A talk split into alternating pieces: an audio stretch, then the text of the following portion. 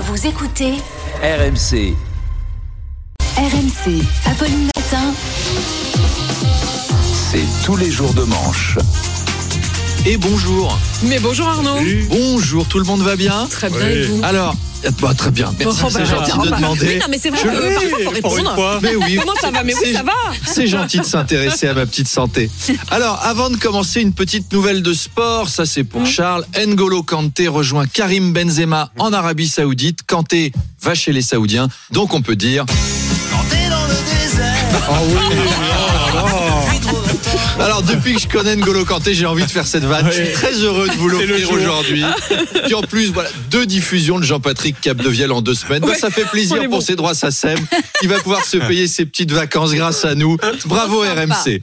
Alors sinon, aujourd'hui, c'est le nouvel épisode de notre série préférée, Plus loin la retraite. Mmh. Le groupe L I O T, vous le savez, a déposé un projet de loi pour abroger la réforme en profitant de sa niche parlementaire aujourd'hui. Alors la niche parlementaire, c'est une période de l'année où chaque groupe peut proposer des lois et le gouvernement fait « ouais, ouais, ouais, allez, retourne à la niche, c'est gentil, c'est très bien ».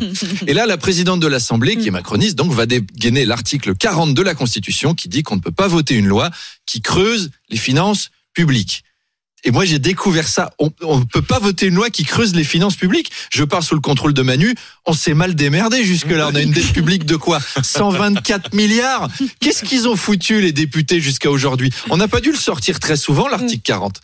Les macronistes, c'est fou. Ils ont plein d'idées pour tricher. Moi, j'ai l'impression de jouer à un jeu de société avec un enfant qui invente une nouvelle règle à chaque fois qu'il perd. Eux, ils... Vous avez fait ça, le Monopoly, avec vos gosses. Ah, t'as Mais pas si, le droit. C'est permis. On c'est a permis, on a le droit. Eux, ils ont le quarante-neuf trois, puis le quarante-sept un, puis le quarante. Alors, toi, Madame la Présidente, j'aimerais proposer une loi pour protéger les abeilles. Non! Article soixante-quatre neuf. On n'a pas le droit de faire une loi qui parle des insectes depuis que Georges Pompidou a été piqué par une guêpe. Ah bon?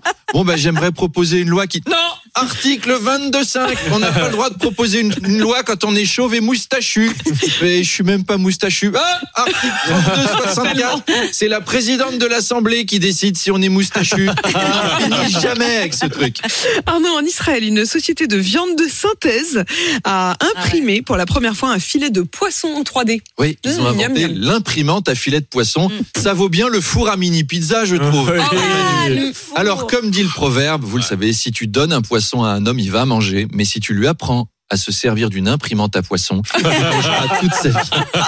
Ça va nous changer sur les étals du marché. Si on va, on va remplacer les poissonniers et leur joli accent marseillais par des geeks à cheveux longs qui ont un t-shirt du Hellfest et des pellicules mmh. et qui vendent des imprimantes. Je vous dis pas l'odeur à la Fnac.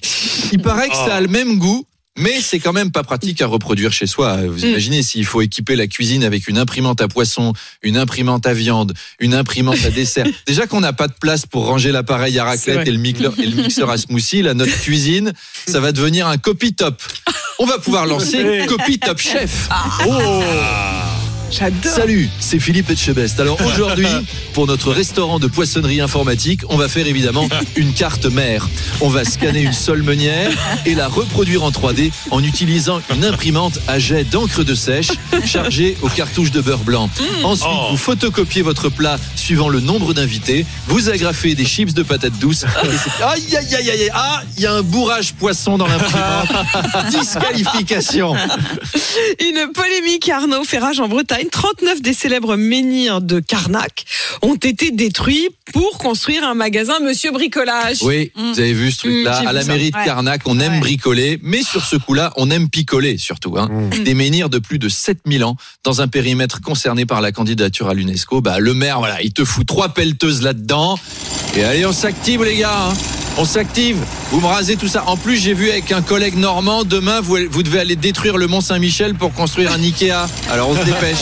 Le maire de Carnac, qui est président de l'association des mégalithes et qui s'est justifié en disant... Mais j'étais pas au courant de la présence de ces vestiges. Le mec, il savait pas qu'il y avait des menhirs à Carnac. Eh, vous êtes président de l'association des mégalithes quand même. Ah bon ?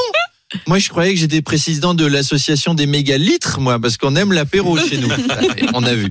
Alors, j'ai voulu en savoir plus. Je propose qu'on appelle le ministère de la Culture. Excellente idée. Bonjour. Je suis Théophile du Mousquinou, secrétaire d'État à l'utilité ou non du patrimoine historique. Pour les menhirs de Carnac, soyons objectifs. Ce monsieur bricolage créera de l'emploi dans la région, alors que ces trente-neuf menhirs étaient posés là, à rien faire de la journée, à part profiter de l'argent public. Bien sûr. On a déjà ce problème avec les chômeurs, on va pas en plus se rajouter les menhirs. Est-ce qu'on a besoin, madame de Malherbe, d'un pays où les menhirs volent l'emploi des vrais Français en les empêchant de vendre des tournevis? Je ne crois pas. C'est pourquoi nous avons décidé de renvoyer ces menhirs dans leur pays, la déchetterie.